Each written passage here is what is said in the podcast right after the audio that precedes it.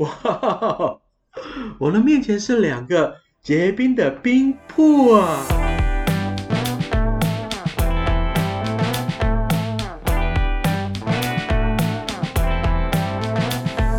今天啊，要前往札幌了哦。顺着高山的山路呢，我们再次走行到国道三十九号线，我们往山下前进。而我现在抬头一看啊，哇！巨石参天呐，几乎都是近九十度垂直的岩块诶，那些都是两会石安山岩的火成岩。在我的左手边哈，有一条尚未完全结冰，还依稀可见流水在流动的河川呢。这个河川叫做石首川，伊西卡里卡瓦，伊西卡里卡瓦啊。而在千万年来呢，它切割了这火成岩的山脉啊，创造了一个非常壮观的峡谷啊。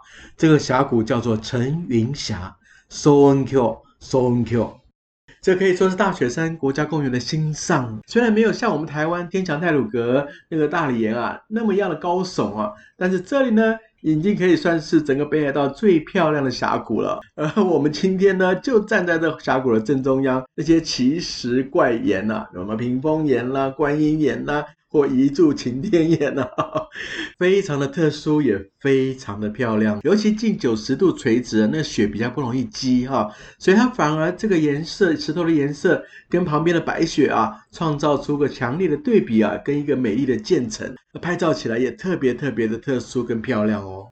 接着我们再往前走哈，我们来看一下这条河川的上游，让我们可以看到什么样的东西好吗？在我们的面前出现了两个瀑布。一个叫做流星瀑布，一个叫做银河瀑布。但是各位，这两个瀑布完全没有在流动了啊，就这么静静的贴在山壁当中。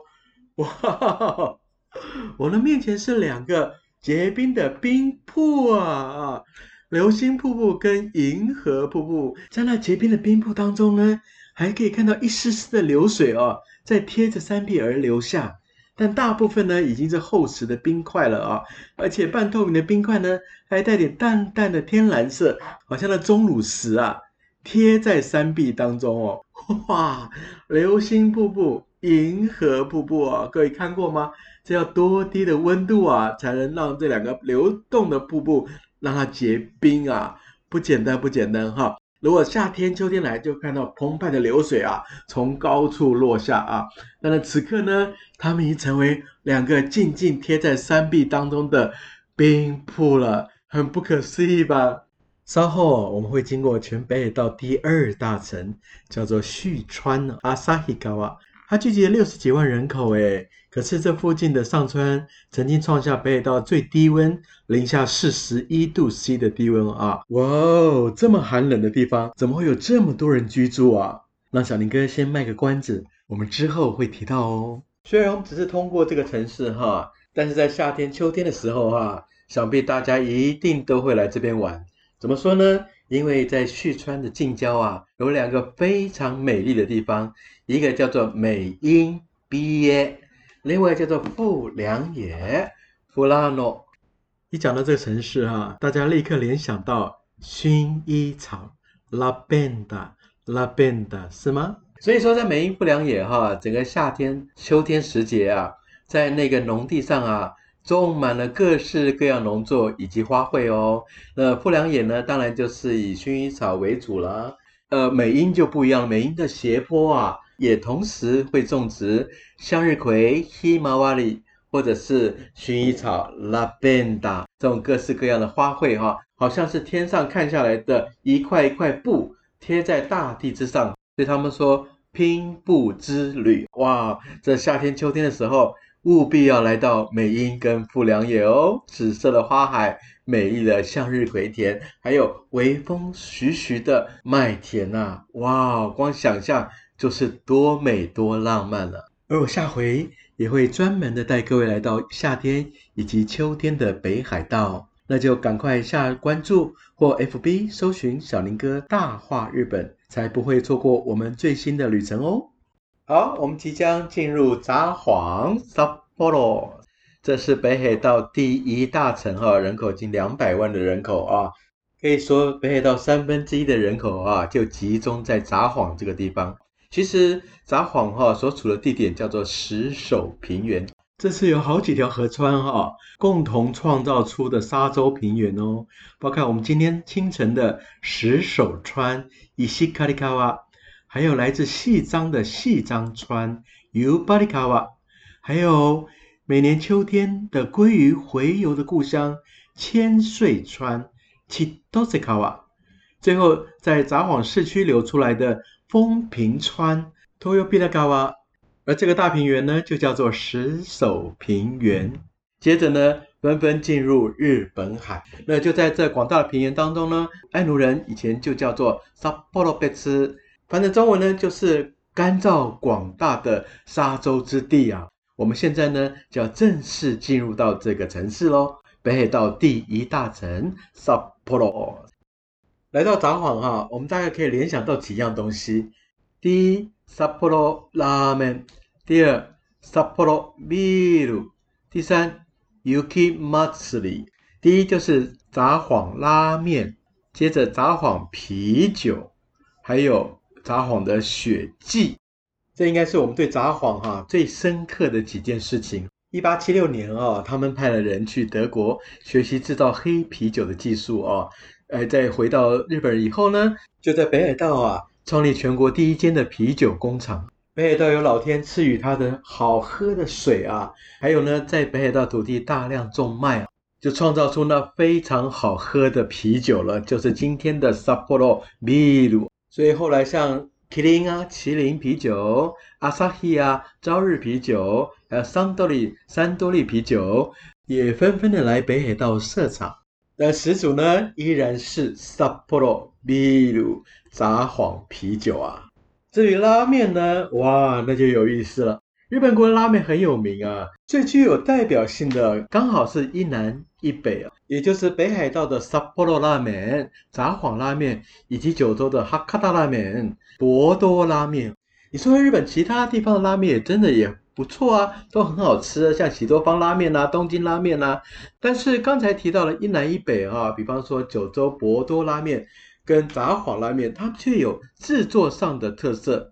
比方说九州的哈卡达拉面，嗯，就是博多拉面，它是用大骨熬高汤啊，熬了好几个小时，那蒸馏滴出来的乳白香醇的。豚骨高汤，哇哦，这就是著名的博多拉面呐，哈卡达拉面。至于札幌拉面呢，它可能也是以酱油或味增啊做汤底啊，但是呢，在煮面之前呢，它会先用炒菜锅啊炒豆芽以及蒜，把它炒香之后呢，再放置在面里面啊，也就是说，它多了一个蒜香跟煎炒的味道。让拉面哈变得更好吃，而不是单单的只是煮面放海苔、放肉片、味增或者是酱油。台北的中山北路啊，呃，或者南京东路啊，你只要看到博多，一定是豚骨拉面。如果是札幌 saporo 它一定多了一道煎炒跟蒜香的方式，这才是他们的特色啊。所以来札幌呢，再怎么样也来吃一碗札幌拉面喽。最后，我们对札幌的印象深刻，应该就是 Yuki Matsuri 咯，就是札幌雪祭。每年在二月初，哈，都会办一个非常盛大的祭典，在哪里呢？在札幌的大通公园。哦，Dorikoi。呃，在一九五零年，哈，有一群学生啊，就在这公园上面，哈，利用札幌最多的一样东西叫做雪啊，就堆出了六座大雪像，就在那一年的大通公园啊，办了一个雪的祭典。